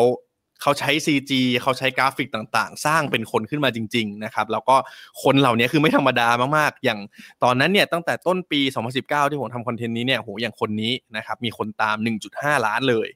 นะฮะแล้วก็เนี่ยมีอีกหลายคนมากครับ ทั้งผู้หญิงผู้ชาย บางคนก็เป็นแบบนางแบบให้กับแบรนด์แบบว่าโอ้โหแบรนด์เนมต่างๆ เลยด้วยนะฮะก็เรียกได้ว่าเป็นเพลงหนึ่งที่ผมเห็นมาสักพักหนึ่งแล้วเหมือนกันแต่ว่าอย่างที่พี่พัฒบอกว่าเอ๊ะในไทยเนี่ยอาจจะค่อนข้างต้องอีก สักระยะเวลาหนึ่งเนาะวัดเพลนี้อาจจะน่าจะมาเหมือนกันผมเดานะ แต่ว่ายังไม่รู้เหมือนกันว่าจะมาเมื่อไหร่นะครับ เพราะว่าอันนี้คือคือถ้าคนหาคือเขาสามารถสร้างได้ทั้งหมดนะครับว่ามันจะเป็นหน้าตาหัวจมูกปากเอายังไงก็ได้ให้สวยที่สุดในมุมมองของคนไทยอะสมมติเออมันก็เหมือนกับว่าถ้าคนตามหาอะไรที่มันสมบูรณ์แบบอะก็ก็ก็ซีจีสร้างได้ได้สมบูรณ์แบบกว่าคนอยู่แล้วอะไรอย่างเงี้ยครับใช่ประมาณนั้นใช่ฮะ ก็เราได้รู้จักโลกอินฟลูเอนเซอร์มาเพิ่มเติมแล้วนะครับ ก็อยากจะชวนพี่พัฒนะครับ พักคุยเรื่องโฆษณาสักนิดหนึ่งฮะปกติเวลาเนี่ยแหละเราเชิญแขกเราเชิญมาจะมีการบ้านอันหนึ่งนะครับ ที่อยากให้พี่พัฒมาแชร์หน่อยครับ ว่าโฆษณาหรือว่าเนี่ยแคมเปญการสื่อสารที่เราชื่นชอบสักตัวสองตัวเนี่ย มีตัวไหนอยากจะมาแบ่งปันกันบ้างฮะอืมถ้าพี่ชอบที่สุดในในในช่วงที่ผ่านมาจะเป็นของโฆษณา GQ อะครับ จำจำดูจำได้กันเลยที่ที่เหมือนอ่าใช่เป็นที่คนเขาสัมภาษณ์สัมภาษณ์งานกัน ซึ่งพี่มองว่า GQ อะ กลุ่มเป้าหมายเขาอะคือคนทำงานอยู่แล้วเนาะซึ่งพอพอเขามาประยุกต์ใช้กับการสัมภาษณ์งาน ซึ่งแบบเป็นเป็นเรื่องที่คนทำงานสนใจแน่นอนอะพี่ก็เลยรู้สึกว่าเออเอามาเล่าในเรื่องที่แบบเรื่องจุดพีคที่คนสนใจจริง ๆ แล้วก็เนี่ยเวลาเขาพอเขาเล่าไปปุ๊บเขาจะ แบบเหมือนแทรกเรื่องจุดเด่นของเขาออกมาได้ค่อนข้างชัดเจนเลย ไม่ว่าจะเป็นการใช้มุมกล้องที่ทำให้แบบคนที่ใส่เสื้อเขาดูดีหรือว่ามีการราดกาแฟให้เห็นว่าเออเสื้อเขาไม่เปื้อนหรือแบบยับยากอะไรเงี้ยคือคือพี่มองว่าเออเขาเขาเบรนเข้าไปอยู่ในในเรื่องเรื่องเล่าการสมัครงานที่ค่อนข้างแบบดูน่าสนใจด้วย ดูดูจำจุดเด่นของเขาได้ครบด้วยอะไรเงี้ยครับ แล้วก็ที่เจ๋งกว่านั้นเลยก็คือ เขาปิดท้ายด้วยด้วยช็อตหักมุมอีกหักมุมมากใช่ครับคือ shot shot หักมุมเขาเนี่ยนอกจากที่แบบเออจะจะทำให้คนแบบประทับใจอะอะมันยังยังทำให้คนรู้สึกว่าได้ชูจุดเด่นว่า เออใครใส่ก็ดูดีจริง ๆ ของเขาด้วยตอนที่หนึ่งแล้วก็พอมันหักมุมเยอะๆ มันเล่นกับ emotion คนได้เนี่ยคนเขาก็จะอยากแชร์ละเขาอยากแชร์ไปให้เพื่อนเขาได้เซอร์ไพรส์ด้วย ได้รู้สึกอารมณ์ร่วมกับ ได้ได้รับอารมณ์ความสัมความรู้สึกแบบเขาที่เขาเซอร์ไพรส์ด้วยอะไรเงี้ยครับพี่ก็เลยรู้สึกว่าเออมันครบเลย เป็นเรื่องที่กลุ่มเป้าหมายเขาสนใจ มีการแทรกถึงจุดเด่นเข้าไปในในโฆษณาครบ แล้วแถมยังมีแบบการกระตุ้นให้คนอยากแชร์ไป ให้ให้คนรอบตัวเขาดูอีกอะไรเงี้ยครับ ก็เลยคิดว่าเออโฆษณานี้ค่อนข้าง ค่อนข้าง ค่อนข้างครบเครื่องดีกว่า ในการทำการตลาดเนาะ อืมอืมอืมในในมุมผมผมก็ชอบตัวนี้มากเลยฮะ เพราะว่ามันเป็นแบบว่าอย่างอย่างที่พี่พัฒบอกเลยว่า เฮ้ยมันมันไม่ใช่บอกว่าโฆษณาที่แบบดูเพลินๆอย่างเดียวเนาะแต่ว่ามันขายของได้ด้วยนะครับ แล้วก็ แล้วก็จริง ๆ ถ้าเราติดตามเนาะว่าจากไอ้ตัวที่เขาทำเนี่ยครับ GQ ไว้ขึ้นมาเนี่ย มันเป็นจุดเริ่มต้นที่ทำให้เราเห็นสินค้าแปลกๆ ใหม่ๆ แล้วก็มีคุณภาพจาก GQ มาเรื่อยๆเลยเนาะแบบหน้ากากที่เป็นแบบว่าหน้ากากเกิดเลยอะโฆษณาเดียวเกิดเลยใช่ใช่ใช่เนี่ยเขาก็แค่นำเทคโนโลยีต่างๆ มาประยุกต์ให้ตามทันสถานการณ์นะครับ แล้วก็จริงๆยัง ใช้แมสของ GQ อยู่เลยฮะเหมือนกันฮะทาดการตลาดที่แท้จริง ใช่ฮะ อันนี้อันนี้ผมแอบบอกผู้ชมผู้ฟังไว้นะครับ ว่าตอนนี้เนี่ย GQ ไว้ตัวเสื้อเนี่ยเขากำลังจะมีการเปิดตัวอะไรใหม่ๆ เดี๋ยวพรุ่งนี้ถ้าใครอยากรู้ว่าจะมีอะไรไปติดตามที่ติ๊กต็อกของแอดดิกได้นะครับ ต้องแอบบอกเลยว่าผมได้มาแล้วนะฮะ แต่เดี๋ยวรีวิวกันให้ดูพรุ่งนี้นี่นะครับอะอันนี้ผลงานแรกนะครับ มีมีงานไหมครับ ที่พี่พัฒอยากจะมาแบ่งปันกันเออน่า ถ้าตอนนี้คิดยังยังนึกไม่ออกครับนะแต่จริงๆต้องต้องบอกว่างานโฆษณาของไทยเราก็ก็มีแบบว่าดีๆ เยอะแยะมากมายนะฮะรวมถึงแบบแคมเปญ influencer marketing ก็โอ้โหดีๆ เยอะเหมือนกันนะฮะแล้วก็คิดว่าน่าจะมีแคมเปญหลาย ๆ อันนี่แหละที่มาจากบัดดี้รีวิวด้วยนะครับ ดังนั้น อยากจะชวนพี่พัฒคุยกับบัดดี้รีวิวเพิ่มเติมหน่อยดีกว่านะฮะเพราะว่าตอนแรกเรารู้จักโลกอินฟลูเอนเซอร์มาแล้วแต่ว่าจริง ๆ แล้วเนี่ยการทำการตลาดในปัจจุบันอย่างที่เรารู้กันเนาะว่าอินฟลูเอนเซอร์ถ้าแบรนด์อยากจะติดต่อเองอะก็สามารถทำได้แหละ แต่พอพี่พัฒมามาเราวันนี้เรามาคุยกันแล้วเนี่ยเลยอยากจะรู้ในมุมของเอเจนซี่บ้างว่า เอ๊แล้วทำไมแบบว่าแบรนด์ถึงต้องควรใช้เอเจนซี่หรือยังไงอะครับเบื้องต้นอะเพิร์ดอยากรู้ว่าอย่างปกติแล้ว อย่างของบัดดี้รีวิวอะครับทำไมแบรนด์ถึงควรจะต้องหันมาใช้ influencer agency อย่างบัดดี้รีวิวอะครับเราสามารถ support เขาในมุมไหนได้เพิ่มเติมได้บ้าง อืม ก็เดี๋ยวฝาก insert สไลด์เข้ามาที่ไหนครับก็จริง ๆแล้วอะการทำอินฟลูเอนเซอร์แคมเปญนะครับ มันค่อนข้างมี detail ยิบย่อยเยอะมากเลย ก็คือจริงๆอะ Buddy Review เราเป็น service ที่ ที่เรียกว่าเป็น full service เลยที่ดูการทำอินฟลูเอนเซอร์แคมเปญให้แบรนด์นะครับ ก็คือเหมือนกับว่าหลักๆ เลยเราแค่ต้องการเป้าหมายของแบรนด์ก่อนว่าเป้าแบรนด์เขาอยากทำอะไร มีเป้าหมายอะไร แล้วก็อยากจะทำแคมเปญรูปแบบไหนอะไรเงี้ย ก็คือแค่มาคุยกับ Buddy Reviewซึ่งเขาเนี่ย Buddy Review เราก็จะ support ทุก process เลยไม่ว่าจะเป็นอาการคิดคอนเซปต์ลองเสนอให้แบรนด์ดูว่าเออแบรนด์สนใจกับคอนเซปต์นี้หรือเปล่า แล้วก็สร้างแคมเปญรวมถึงส่งสินค้าให้นักรีวิวให้ด้วยอะไรเงี้ยครับ แล้วก็เราติดต่อนักรีวิวประเมินราคาของนักรีวิว แล้วก็ดำเนินการทุกอย่างไม่ว่าจะติดต่อประสานงาน แล้วก็ตรวจตรวจงานของนักรีวิวก่อนที่จะทำจริงด้วยอะไรเงี้ยครับก่อนที่จะลงโพสต์จริง ๆอะไรเงี้ยแล้วก็เก็บสถิติเก็บข้อมูลอะไรโดยที่ในระหว่างเนี้ยเราก็จะมีลิงก์ลิงก์หนึ่งให้แบรนด์สามารถเข้าไปดู report ที่จะอัปเดตตลอดเวลาเลยเป็น real-time dashboard นะครับ ให้ให้แบรนด์ดูความเคลื่อนไหวของของของการทำแคมเปญทั้งหมด ซึ่งจุดเด่นจุดหนึ่งของเราก็คือเหมือนกับทั้งหมดที่ที่พี่บอกว่าเออเราทำทุกอย่างให้แบรนด์เนี่ยพี่จะมีระบบเข้าไป support เกือบทุก process เลย ไม่ว่าจะเป็นการสร้างแคมเปญการส่ง brief ให้นักรีวิว การติดต่อแจ้งเตือน หรือว่าการตรวจงานนักรีวิวก่อนที่จะลงจริงหรือหลังลงแล้วอะไรเงี้ยครับ คราวนี้พอมันเป็นระบบทั้งหมดอะมันก็เลยจะค่อนข้างมีความผิดพลาดน้อยกว่า การใช้คนอยู่แล้ว ใช่ใช่แล้วก็อีกอย่างหนึ่งเราก็สามารถทำได้แบบค่อนข้างสมบูรณ์และรวดเร็วด้วยอะไรเงี้ยพี่ก็เลยคิดว่า เออมันมันมันเป็นจุดหนึ่งที่อ่าอย่างน้อย ถ้าแบรนด์จะทำอะบางทีเขาอาจจะเสียค่าโอเวอร์เฮดหรือว่าค่าจัดการอะไรอย่างเงี้ย เยอะกว่าทางให้ให้ให้พี่จัดการให้ด้วยซ้ำอะไรเงี้ย รวมถึงแบบ human error ต่างๆ ที่มันอาจจะเกิดขึ้นในการทำทาง body review ก็มี tool ที่ support ที่จะทำให้เกิดขึ้นได้น้อยที่สุดด้วยอะไรเงี้ยครับ อืมอืมอืมใช่คือคือถ้าในมุมผมจากที่เข้าใจที่พี่พัดเล่าอย่างเงี้ยแปลว่าการที่เป็นเอเจนซี่แล้วก็อย่างของ Buddy Review เองอะฮะคือเรามีสองส่วนหลักๆเนาะก็คือเรามีทีมงานกับเรามีระบบใช่ใช่ใช่มันเลยทำให้ แบรนด์ต่างๆเนี่ยถ้าสมมติว่าเฮ้ยฉันจะต้องการทำแคมเปญ influencer marketing แต่ว่าอินฟลูเอนเซอร์ที่ฉันอยากจะใช้เนี่ยโหเป็นร้อยคน ถ้าให้มาติดต่อเองเนี่ยก็คงตายเหมือนกันนะครับ ดังนั้นเนี่ยเอเจนซี่ก็จะมาช่วย support ในส่วนนี้ในการติดต่อในการประสานงานคุยเรื่องบีฟคุยเรื่องอะไรต่างๆ แต่ว่าอย่างที่พี่พัดบอกเลยว่าอย่างของ Buddy Review เองก็มีจุดเด่นในเรื่องของการที่เรามีระบบด้วย ไม่ใช่แค่คนคุยอย่างเดียว แต่ว่าพอมันมีระบบมีมีให้ให้ลูกค้าสามารถเปิดลิงก์ไปดูความเคลื่อนไหว process อะไรต่างๆ ได้เนี่ยมันก็จะช่วยทั้งในแง่ของการทำงานที่ง่ายขึ้น แล้วก็ทำให้ error หรือว่าข้อผิดพลาดเนี่ยมันมันน้อยกว่าเดิมด้วยนะฮะใช่ใช่ครับอืมก็หรือว่าถ้าถ้าให้ยกตัวอย่างอะพี่พี่โมขายของอะไรกันโมได้โมเลยจุดเด่นของ Buddy Review ก็คือ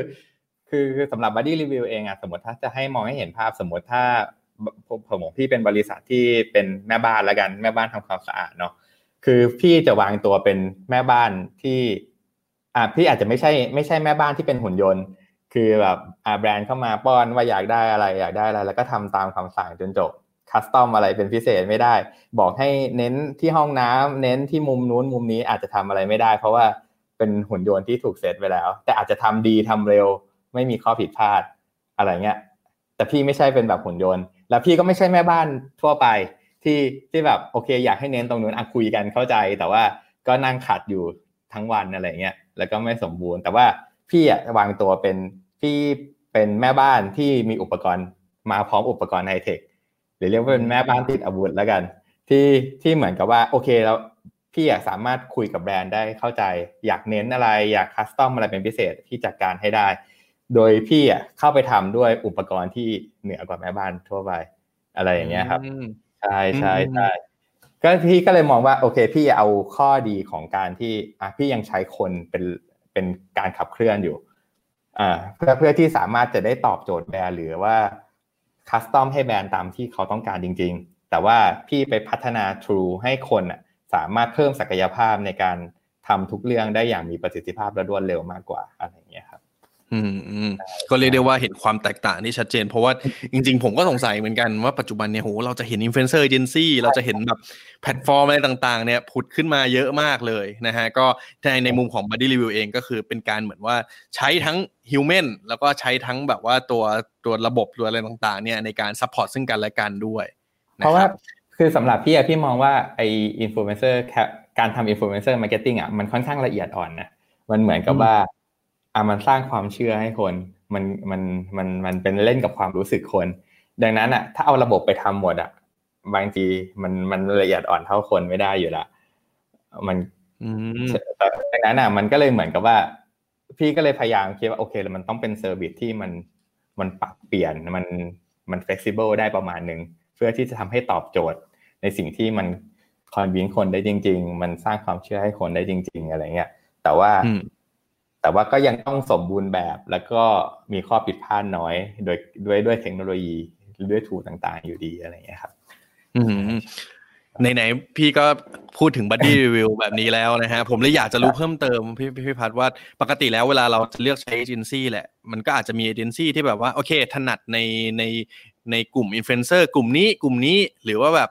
เอ๊ะถนัดกับว่า micro influencer ถนัดกับว่าเซเลบริตี้หรืออะไรต่างๆ อย่างของ Buddy Review เองอะครับเรามีแบบว่าเฮ้ยมีมี area ที่เราแบบว่าถนัดเป็นพิเศษไหมหรือว่ายังไงได้บ้างครับ จริงจริงจริง Buddy Review เองจะไม่ไม่ scope ตัวเองเลยครับ ก็คือของเราจะยึดตาม objective ของแบรนด์เป็นหลักเลย แล้วก็อยู่ที่ตัวแบรนด์ด้วย คือจริง ๆ มันจะก็ก็มีหลายหลายเอเจนหลายหลายหลายเอเจนซี่เนาะอันนี้ก็หรือว่าหลาย ๆ หลาย ๆ ที่บางทีเขาอาจจะมี มีมีทีมของเขาเอง มีกลุ่มอินฟลูเอนเซอร์ในมือของเขาเอง หรือ หรืออาจจะมีแบบกลุ่มคนที่เขาทำงานดีของเขาอะไรเงี้ย แต่ว่าแต่สำหรับพี่พี่มองว่า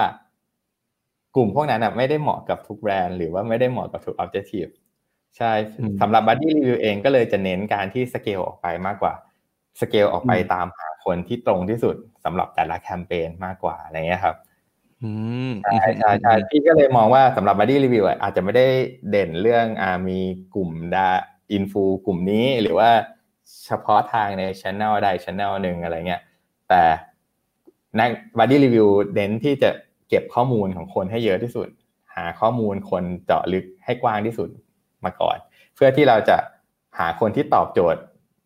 แต่ละ objective แต่ละแบรนด์ให้มากที่สุดมากกว่า บางทีอาจจะเป็นคนที่ใหม่ ๆ เลยก็ อาจจะคนที่ไม่เคยทำอินฟลูเอนเซอร์แคมเปญเลยก็ได้อะไรเงี้ย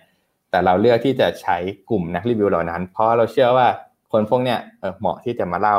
เรื่องนี้ให้กับแบรนด์ มากกว่า คนที่เราอาจจะเคยร่วมงานเป็นสิบครั้งแล้ว แต่ว่าอาจจะเชื่อได้ว่า โอเคเขาทำงานให้เราแน่นอนทำงานแล้วออกมาดีแน่นอน แต่ว่า แต่ว่าอาจก็จะอาจจะไม่ได้ตรงกับเป้าหมาย หรือว่าเหมาะสมกับสินค้าของแบรนด์อะไรเงี้ย พี่ก็จะเลือกคนที่ เหมาะสมมากกว่าเสมออะไรเงี้ยครับ อันนี้เป็นใช่ใช่ก็เลย ถ้าจะให้บอกว่า เน้นไปด้านไหนจริงๆ Buddy Review เน้นวัตถุประสงค์แคมเปญมากมากที่สุดมากกว่าอืมอืมพอพอจริงๆพอพี่พัฒน์เล่าแบบนี้ผมนึกอีกตัวอย่างหนึ่งที่ค่อนข้างแบบเฮ้ยเห็นภาพชัดเจนเพราะเมื่อเมื่อสักครู่พี่พัฒน์บอกว่าเฮ้ยเราเป็นเหมือนแม่บ้านที่แบบว่ามีเครื่องมือเทคโนโลยีใช่ไหมผมนึกถึงอีกตัวอย่างหนึ่งว่าแบบเฮ้ยมันค่อนข้างชัดเจนเหมือนกันว่าบัดดี้รีวิวเหมือนเป็นแบบว่าเป็นร้านโอมากาเสะฮะ ที่แบบว่าเฮ้ยเราทำความเข้าใจปลาหรือว่าอะไรต่างๆ มาอย่างดีแล้ว แล้วคุณเข้ามาอะคุณมีงบประมาณเท่านี้ คุณต้องการแบบรสชาติอะไรประมาณไหน เราจัดให้แบบตามที่คุณต้องการเลยนะฮะใช่ใช่ใช่ครับพอแบบนี้แล้วฮะผมคิดว่าผู้ชมผู้ฟังของ Ad Addict เนี่ยโอเค เดี๋ยวพอเราจบไลฟ์ลงไปเดี๋ยวก็จะมีคนที่มาฟังย้อนหลังกันประมาณหนึ่งนะฮะผมว่านอกจากนักการตลาดที่ตอนนี้เราเจาะลึก สำหรับนักการตลาดสำหรับเอเจนซี่ความรู้หรือว่าเคล็ดลับมุมมองอะไรต่างๆ ไปแล้วเนี่ยอยากจะให้พี่พัดแชร์ประสบการณ์เหมือนกันว่า ถ้าสมมติว่ามีเพื่อนๆอินฟลูเอนเซอร์ content creator หรือคนที่อยากจะเป็นอินฟลูเอนเซอร์เนี่ยกำลังรับชมรับฟังเราอยู่อะฮะอ่าถ้าเขาอยากจะเป็นอินฟลูเอนเซอร์ที่มีคุณภาพ แบรนด์อยากจะมาร่วมงานด้วยเอเจนซี่ร่วมงานด้วยแล้วก็ happy เนี่ย ควรจะต้องมีคุณสมบัติยังไงบ้างครับสำหรับอินฟลูเอนเซอร์ จริง ๆ อันดับแรกเลยก็คือเราต้องหาตัวเองก่อนแหละครับ ก็คือเหมือนกับว่าเออเราเราต้องรักษาคาแรคเตอร์ของเราอะให้ให้ดี เพราะว่าถ้าถ้าเราเริ่มแบบเริ่มเริ่มเริ่มเริ่มไม่ชัดเจนในคาแรคเตอร์ของตัวเองแล้วอะพี่ว่ามันมันคนคนติดตามเขาก็จะรู้สึกว่าโอเคเขาไปติดตามคนที่คาแรคเตอร์ชัดกว่า ได้ได้ดีกว่าอันข้อแรกเลยก็คือ เราต้องมีคาแรคเตอร์ที่ชัดเจนครับ แล้วก็ ข้อที่สองก็คือคอนเทนต์แต่ละอันอะที่เราลงไปอะก็คือเราพยายามพยายามใส่ใจกับคอนเทนต์ทุกคอนเทนต์ไม่ว่าจะเป็นคอนเทนต์งานหรือคอนเทนต์ทั่วไปของเราอะครับ เพราะว่าสุดท้ายมันคือภาพลักษณ์ของโปรไฟล์เรานั่นเองดังนั้นอะอยากจะให้ใส่ใจหรือว่าคอยคอยดูตลอดว่าโอเคคอนเทนต์ของเราเออมันมันดีนะ มันน่าสนใจในในทุกคอนเทนต์แล้วก็สมมุติถ้ามีโอกาสได้ร่วมงานกับแบรนด์ในแต่ละครั้งนะครับ อยากให้เขา อ่ามีมีระเบียบในการทำงานก็คืออาจมีความรับผิดชอบในการทำงานด้วย ก็คือเหมือนกับเรานัดกับแบรนด์ไว้ว่าจะทำวันนี้จะลงงานวันนี้ด้วยเราก็ทำได้ตรง ก็คือพูดง่ายก็คือแบบอ่าเพราะว่าเดี๋ยวนี้อินฟลูเอนเซอร์มันเยอะมากครับ ดังนั้นถ้าแบบเออแบรนด์เขาจ้างจ้างเราไปทีหนึ่งแล้วเราเบี้ยวเราไม่ไปอะไรเงี้ยคือบางทีเขาอาจจะไม่มาจ้างเราอีกเลย ก็เป็นไปได้ ดังนั้นเนี่ยเรื่องพวกนี้มันก็มันเหมือนกับความรับผิดชอบในการทำงานแหละครับ เออมันอินฟลูเอนเซอร์มันก็ก็เหมือนเป็นการรับงานอย่างหนึ่งเนาะถ้าถ้าเราเราไม่มีความรับผิดชอบ มันก็จะมันก็จะติดตัวเราไปแหละ คือสำหรับเอเจนซี่ต่างๆ อะไรเงี้ยครับ แล้วก็สุดท้าย เออเดี๋ยวที่คิดกันนะ มันเพราะว่ามันมันหลากหลายมุมมากเลยนะ อย่างเงี้ยอย่างผมเองเนี่ยพอพี่พัดเล่าให้ฟังทำให้ผมก็กลับไปทบทวนตัวเองเหมือนกันว่าเอ๊ทุกวันนี้ในฐานะสื่อออนไลน์เนี่ยที่เราก็ถือว่าเป็นสายหนึ่งของอินฟลูเอนเซอร์เนาะเรามีทำตอบโจทย์ checklist เหล่านี้ไหมนะฮะอย่างที่เมื่อกี้พี่พัดบอกเนี่ยก็คือเฮ้ยตัวตนเราชัดเจนหรือเปล่าเหมือนสิ่งที่เราสื่อสารสิ่งที่เราทำอะไรต่างๆเนี่ยมันมันแตกต่างจากคนอื่นไหมนะครับแล้วก็คอนเทนต์ของเราที่ทำมองไปเนี่ยมันมีคุณภาพทุก ๆ อันหรือเปล่า ไม่ใช่แบบว่า เอ้ยทำไปแบบว่าอันนี้ให้มันแบบ เละๆเทะๆก็ไม่ได้ก็ต้องให้มันก็ต้องให้มันดีทุกอันนะครับ แล้วก็เวลาถ้าเราร่วมงานกับลูกค้าจริงๆก็ต้องมีระเบียบเนาะมีความรับผิดชอบต่างๆ ว่าเอ้ยเราเรารับงานเข้ามาแล้วทามมิ่งอะไรต่างๆ ก็ควรจะส่งให้ตรงตามที่กำหนดที่คุยกันไว้ แล้วก็สมมติถ้าเราแบบมีคำถามอะไรอย่างเงี้ยกับกับกับคนที่จ้างงานเราอะครับ เราควรที่จะแบบเออเราเราไม่ควรทำคอนเทนต์ออกไปแบบสงสัยอะเราควรคุยกับเขาเยอะๆอ่าเราควรที่จะอ่า เข้าใจตรงกับเขาเข้าใจเป้าหมายตรงกับเขา หรือสมมติถ้าเขาแบบไม่ได้ไม่ได้บอกเป้าหมายเราไม่ได้บอกอ่าจุดประสงค์ของงาน หรือว่าไม่ได้บอกอะไรที่มันสำคัญสำคัญเราอะแล้วเราเราได้เราควรที่จะคุยกับเขาเยอะๆเพื่อที่จะคือคือจริง ๆ การร่วมงานกับอินฟลูเอนเซอร์มันเหมือนกับการทำงานกับเพื่อนร่วมงานกันมากกว่า เหมือนกับว่า เราต้องช่วยกันคิดช่วยกันทำยังไงก็ได้ให้คอนเทนต์มันออกมาดี แล้วตรงเป้าหมายของทั้งคู่มากที่สุดอะไรอย่างเงี้ยครับ ซึ่งถ้าเราแบบเออคุยแล้วเราสื่อสารกับเขาเยอะๆ แล้วเราทำคอนเทนต์ได้ตรงกับสิ่งที่เขาต้องการจริงๆอะมันก็จะทำให้อคนที่ให้เรารีวิวเขาก็จะประทับใจแหละใช่แต่สมมติถ้าเราเลือกที่จะแบบเออเรารับมาแล้วเราทำอย่างเดียวเราเราสงสัยเราไม่ถามอะไรเงี้ย อันนี้พี่ก็ว่าเป็นจุดหนึ่งนะก็คือเป็นเราต้องพูดคุยเยอะๆอะเพราะสมมติถ้าเราทำไปแบบไม่ได้เข้าใจอะ สุดท้ายแล้วมันก็ไม่ได้ตรงตามวัตถุประสงค์ของเขา อันนี้น่าจะเป็นอีกเรื่องหนึ่ง อืมอืมอืมอืมอืมก็ถ้าสงสงสัยอะไรคุยให้เคลียร์ให้เคลียร์ดีกว่าใช่ครับเพราะว่าบางทีเวลาไม่เคลียร์เนี่ยทำออกมาก็แทนที่จะแบบเฮ้ยตอบโจทย์ลูกค้ามันกลายเป็นผิดด้วยต้องมาเสียเวลาแก้ไขอีกใช่ใช่แล้วพอแก้ก็ มันก็อาจจะไม่ได้ได้ผลเท่าเดิมแล้วล่ะ อะไรเงี้ยอืมอืมอืมครับผม แล้วอย่างเงี้ยพี่พัดด้วยความที่อย่างที่เราคุยกันตั้งแต่แรกเนาะว่าอินฟลูเอนเซอร์มันเยอะมากเลยฮะ ถ้าสมมติว่าน้องๆที่วันเนี้ยฉัน อยากจะทำอาชีพนี้ อยากจะเป็น contenter อยากจะเป็นอินฟลูเอนเซอร์ให้ได้เนี่ย มันมีอินฟลูเอนเซอร์แบบว่าสายไหนไหมฮะที่แบบว่าอะเอาผมผมขอแบ่งเป็นแบบมีกลุ่มไหนที่แบบมาแรงสุดๆเลย หรือแบบอีกกลุ่มไหนที่แบบว่ายังไม่ค่อยมียังมีโอกาสอยู่ไหมครับ ในมุมของพี่พัฒน์ถ้าพูดถึงน้องๆก่อน น้องๆก่อนเนี่ยตอนเนี้ยคือจริงๆตอนนี้มันเยอะมากจนจะทำอะไรก็มีหมดแล้วแต่คือจริงๆพี่มองว่าถ้าจะทำให้แล้วทำให้มันเด่น คือ จริงๆมันเป็นเทรนด์ของวัยรุ่นปัจจุบันด้วยนะคือเดี๋ยวนี้วัยรุ่นปัจจุบันเขาจะเริ่ม niche มากๆ คือเหมือนกับว่าอะแต่ก่อนเขาก็บอกว่าชอบฟังเพลงสตริงอะไรเงี้ยเดี๋ยวนี้ก็แบบมีสตริงแบบ แบบนู้นแบบนี้อีกหลาย ๆ แบบอะไรเงี้ยหรือว่าชอบเสื้อแบบไหนก็จะมีย่อยลงไปหรือว่าชอบแต่งตัวสไตล์ไหนก็มีย่อยลงไปอีกเยอะมากๆ ดังนั้นเนี่ยมันก็จะเหมือนกันครับดังนั้น สมมติถ้าอินฟลูเอนเซอร์ตอนเนี้ยมันอาจจะหลาย ๆ อันก็อาจจะยังกว้างอยู่ ถ้าถ้าที่มองว่าสมมติถ้าจะทำตอนนี้อาจจะต้องเจาะ คือสุดท้ายมันมีแบรนด์ที่ที่ตรงกับสิ่งที่เราเจาะอยู่แล้วแหละสมมติถ้าเป็นอาหารเองอย่างเงี้ยอะสมมติถ้าเราเจาะไปเจาะไปเป็นแบบอาหารอีสานอย่างเดียว อ่าอาหารอีสานหรือจะเจาะลึกไปอีกส้มตำอย่างเดียวของทั่วประเทศอะไรเงี้ยพี่ว่าหรือหรืออาจจะเป็นสมมติถ้าเป็นอย่างอื่นก็คือเจาะให้มันนิชไปเลยเป็นแบบตลาดนิชพี่ว่าตรงเนี้ยมันยังมีพื้นที่อยู่ คือเราอาจจะไม่ได้แบบรับงานได้กว้าง ได้กว้างเท่ากับเท่ากับอ่าพวกเพจใหญ่ ๆ ที่เขามีทุกอย่างเนาะแต่ว่าอย่างน้อยอะถ้าแบรนด์ที่เขาทำตรงนั้นเนี่ยแล้วตรงกับที่เรานิชยังไงจ้างเราอะมันคือตรงที่สุดแล้วอะไรเงี้ยครับ พี่เลยมองว่าตลาดนิชยังไงก็มาแน่คือก็ว่า ถ้าถ้าเป็นอินฟลูเอนเซอร์ทำอะไรที่ยิ่ง niche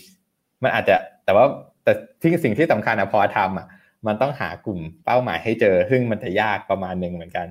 ซึ่งตรงนี้มันมันเราต้องเราต้องยึดมั่นในตัวตน แล้วก็ต้องต้องไม่ท้อง่ายครับพี่พี่คิดว่านะ เพราะว่าจริงๆทำอะไรก็ยากอยู่แล้วตอนนี้เพราะถ้ามันเยอะนะแต่คือถ้าเราคาแรคเตอร์ชัด เรามีจุดยืนที่ชัดเจน แล้วเป็นอะไรที่มันมันเฉพาะกลุ่มอะพี่ว่าตอนตอนเนี้ยมันน่าจะยังพอไปได้เยอะประมาณหนึ่งอืม ดังนั้นถ้าสมมติว่าเวลาอะเราอยากจะเป็นอินฟลูเอนเซอร์ขึ้นมา ตอนเนี้ยไม่ต้องคิดว่าเราจะทำคอนเทนต์ไปให้ทุกคนแบบโอ้ยเขามาตามเราเนาะใช่ใช่แต่ว่าใช่ลองหาเรื่องที่แบบว่ามันเฉพาะเจาะจงแบบต้องหรืเป็นที่เราชอบท่นั้นมากๆก็ได้ชอบอืมที่สุดเลยอะไรเงี้ยแบบแล้วเอาเฉพาะเรื่องนั้นเลย เรื่องนั้นเรื่องเดียวอะไรเงี้ยครับคิดว่าน่าจะน่าจะทำไปได้แล้วก็ไปได้เรื่อยๆด้วย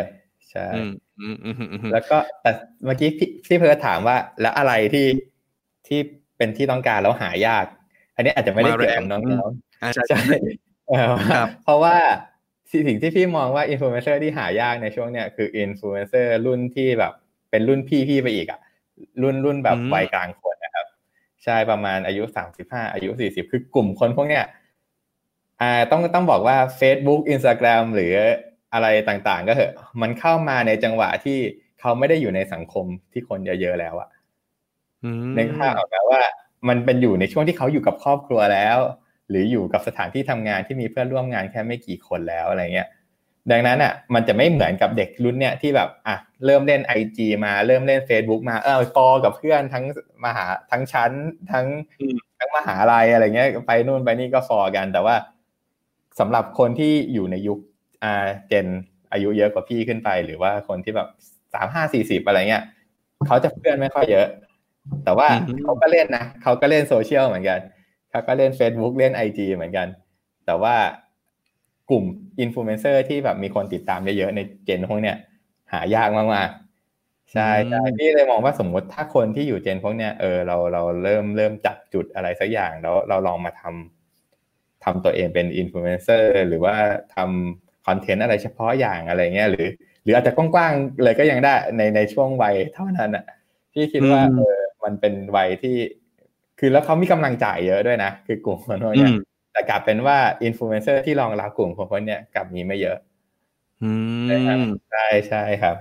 อืมอืมอืมดังนั้นที่ถ้าผู้ชมผู้ฟังนะฮะ อยู่วัยเนี่ยอยู่วัยแบบว่าเฮ้ยฉันทำงานมาสักพักหนึ่งแล้วนะครับ อยู่มีเริ่มมีครอบครัวแล้วนะฮะตอนนี้เริ่มเป็นผู้บริหารแบบเลเวลกลางเลเวลสูงแล้วเนี่ย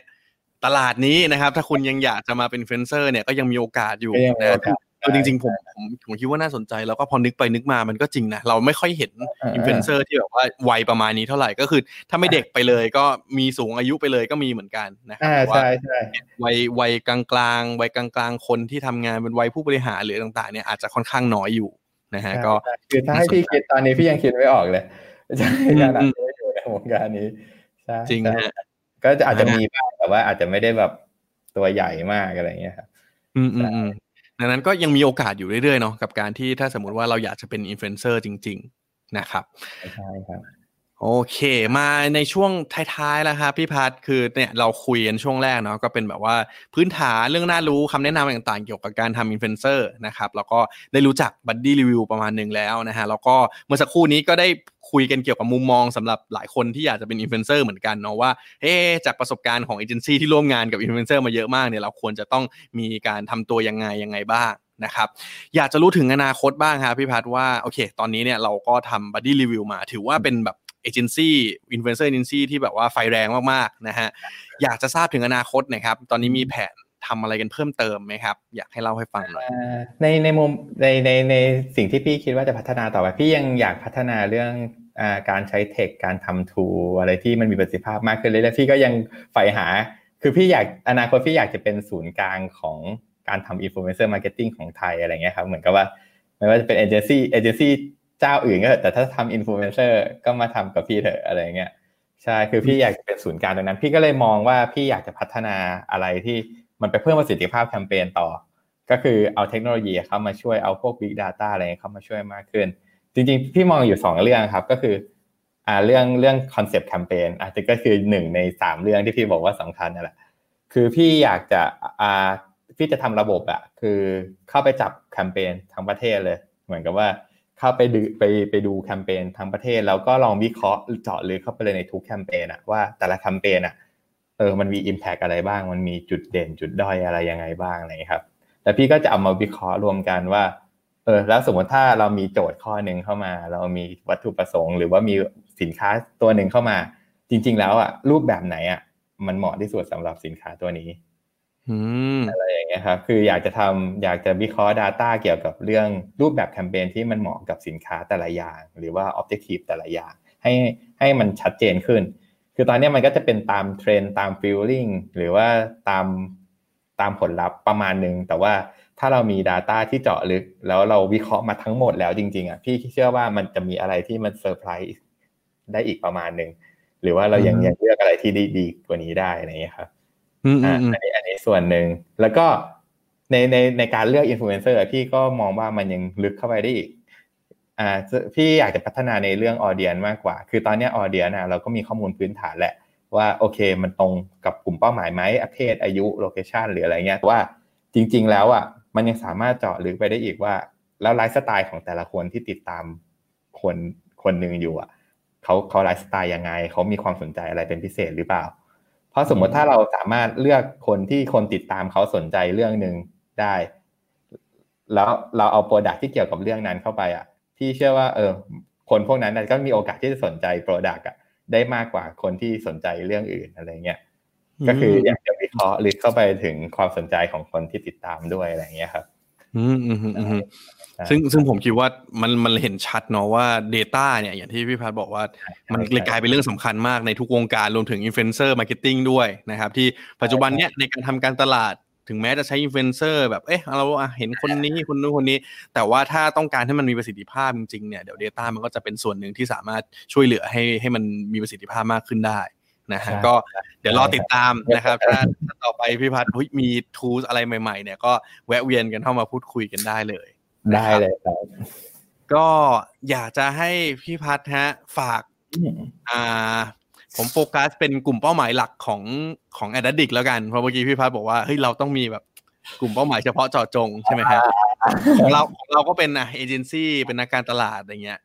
พี่พัฒน์อยากจะฝาก อะไรกับนักการตลาดหรือเอเจนซี่บ้างครับ เกี่ยวกับเรื่องของ influencer marketing ถ้าอยากจะฝากไว้ อืม อืม ก็สมมติก็จริง ๆ ก็พี่พูดมาตลอดทางทางทางการไลฟ์เนาะก็คืออยากให้เขาสมมติสมมติถ้าเขาอยากจะทำ influencer marketingเออว่าไม่ว่าจะเป็นใครนักการตลาดหรือแบรนด์อะไรเงี้ยครับ ก็ให้ยึด objective หรือจุดประสงค์อะในการทำในทุกขั้นตอนเลย ไม่ว่าจะเป็นการคิดแคมเปญการ เลือกนักรีวิว หรือการจะกำหนดบีฟอะไรขึ้นมา ก็ให้ย้อนมาดูตัว objective เสมอ อันนี้เรื่องที่หนึ่งแล้วก็ในระหว่างทำแคมเปญนะครับ ก็อยากให้ให้สนใจในทุกรายละเอียด ไม่ว่าจะเป็นแบบเราคุยกับนักรีวิวตกลงกับเขา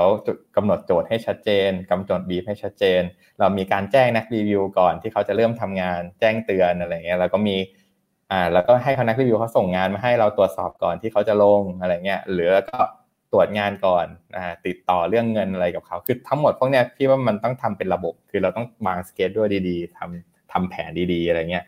แล้วก็แล้วก็ก็ทำเพื่อแบบลดความผิดพลาดให้น้อยที่สุดอะไรเงี้ยพี่ว่าเรื่องพวกนี้เป็นเรื่องที่รายละเอียดค่อนข้างเยอะแล้ว แล้วเวลามันมันพลาดทีมันมันอาจจะเอฟเฟกค่อนข้างเยอะเหมือนกัน ใช่ อืมอืมอืมได้ครับ เน้นสองเรื่องครับ ก็คือกระบวนการทำงานกับวัตถุประสงค์ผมว่าสองเรื่องนี้สำคัญมากๆนะฮะก็สุดท้ายครับ ผมคิดว่ามีอีกกลุ่มคนหนึ่งที่กำลังรอติดตามอยู่ว่าถ้าสมมติว่าเอ๊ฟังพี่พัฒเล่ามาแบบนี้แล้วเนี่ย อยากจะร่วมงาน อยากจะติดต่อนะฮะว่าเอ๊ะถ้าสมมติฉันต้องทำ influencer marketing ทาง Buddy Review ก็น่าจะเป็นอีกหนึ่งในตัวเลือกที่เฮ้ยอยากจะลองพูดคุยเหมือนกันพี่พัฒ ช่วยฝากหน่อยครับว่าตอนนี้ถ้าสมมติว่าอยากจะติดตาม หรือว่าอยากจะร่วมงานกับ Buddy Review เนี่ยสามารถติดตามได้ที่ไหนบ้างครับ ก็สำหรับตัว Buddy Review เองครับก็ถ้าเป็นถ้าเป็นแบรนด์หรือนักการตลาดก็สามารถเข้าไปดูที่เว็บไซต์ Buddy Review ได้เลย ก็คือ Buddy เป็น business buddyreview co เนาะครับผมสำหรับแต่ว่าณตอนนี้คือ Buddy Review เองก็ออกงานอยู่ Startup Thailand อ่า S Innovation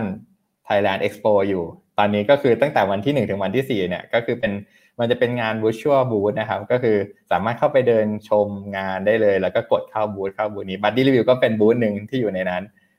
ใช่แล้วก็มันจะมีอ่าอ่า virtual startup pitching ด้วย ก็คือเหมือนกับเป็นการพิชถึงสินค้า product อะไรเงี้ยของเราแหละ ในวันที่พี่อ่าของ Buddy Review เองมีพิชวันที่สี่นี้ ก็คือวันศุกร์เนี่ยนะครับ ช่วงบ่ายสองห้าสิบถึง อ่าบ่ายสามสิบนาทีใช่ครับก็สามารถเข้าไปชมหรือว่าเข้าไปพูดคุยสอบถามคำถามเพิ่มเติมที่บูธได้ หรือว่าแบบอ่ามีอะไรก็สามารถเข้ามาที่เว็บ หรือว่าดูศึกษาข้อมูลเพิ่มเติมอะไรเกี่ยวกับดีรีวิวได้ตลอดเลยครับอยากอยากถามเพิ่มเติมพี่พัฒไอ้พอเป็นเปิดบูธเป็นแบบ virtual แบบนี้เนี่ยเป็นยังไงบ้างฮะแบบสภาพแวดล้อม feedback ตอนนี้ เพราะว่าวันนี้เป็นเอ๊ะวันนี้เป็นวันที่สองเนาะใช่ใช่ใช่จริง ๆ ก็ค่อนข้างคือจริงๆมันอาจจะไม่ได้คึกคักเหมือนกับงานเนาะเพราะอาจจะเป็นแบบเพราะไม่ได้เห็นคนด้วยแหละ แล้วก็ไม่รู้ว่าคนเดินเท่าไหร่หรือว่ามีคนเยอะไหมแต่ว่าข้อดีอย่างหนึ่งก็คือสมมุติถ้าเขามีคำถามเนี่ยเขาเขาเดินเข้ามาแล้วเขาพิมพ์คำถามไว้ได้ใช่คือเขาก็แบบพิมพ์คำถามแชทกับเราได้เลย หรือว่าพูดคุยกันผ่านแชทได้อะไรเงี้ยบางทีอ่าเขาเขาอาจจะ friendly ที่จะแบบ รู้สึกสบายใจที่จะมาพิมพ์อะไรทิ้งไว้หรือถามอะไรได้เยอะกว่าการเจอกันต่อหน้าก็ได้อะไรเงี้ยอันนี้ในมุมหนึ่งที่พี่คิดมันก็ก็เลยคิดว่าเอออาจจะทำให้ เออมีคน คือเขาเข้ามาเขาก็มานั่งดู มันจะมีวิดีโอเข้ามาในบูธปุ๊บจะมีจอของแต่ละบูธเลย ที่อธิบายถึง product นู้นนั่นนี่อะไรเงี้ยมีแผ่นพับที่ดาวน์โหลด save เก็บไปได้อะไรเงี้ยครับ แล้วก็เขาก็สามารถพิมพ์ข้อความอะไรถามไว้ได้อะไรเงี้ยครับ ก็ก็ค่อนข้าง ค่อนข้างโอเคนะ แต่พี่แค่รู้สึกว่าอ่ามันอาจจะทำให้ แต่ส่วนมุมนึงรู้สึกว่ามันไม่คือคักอะ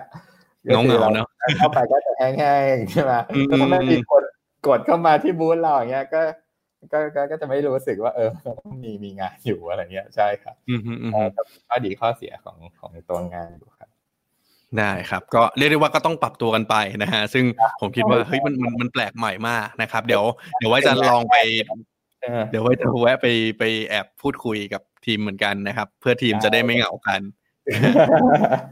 ใช่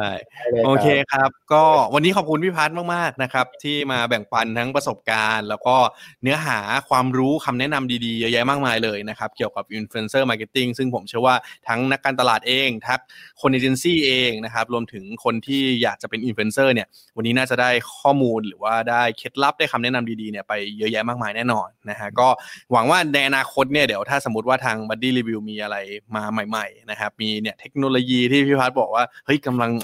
คลุกคลีกันกำลังปั้นกันมาเลยนะฮะก็เดี๋ยวไว้มีโอกาสได้พูดคุยกันอีกแน่นอนนะครับ วันนี้ขอบคุณพี่พัฒน์มากครับขอบคุณเธอด้วยครับขอบคุณครับ สวัสดี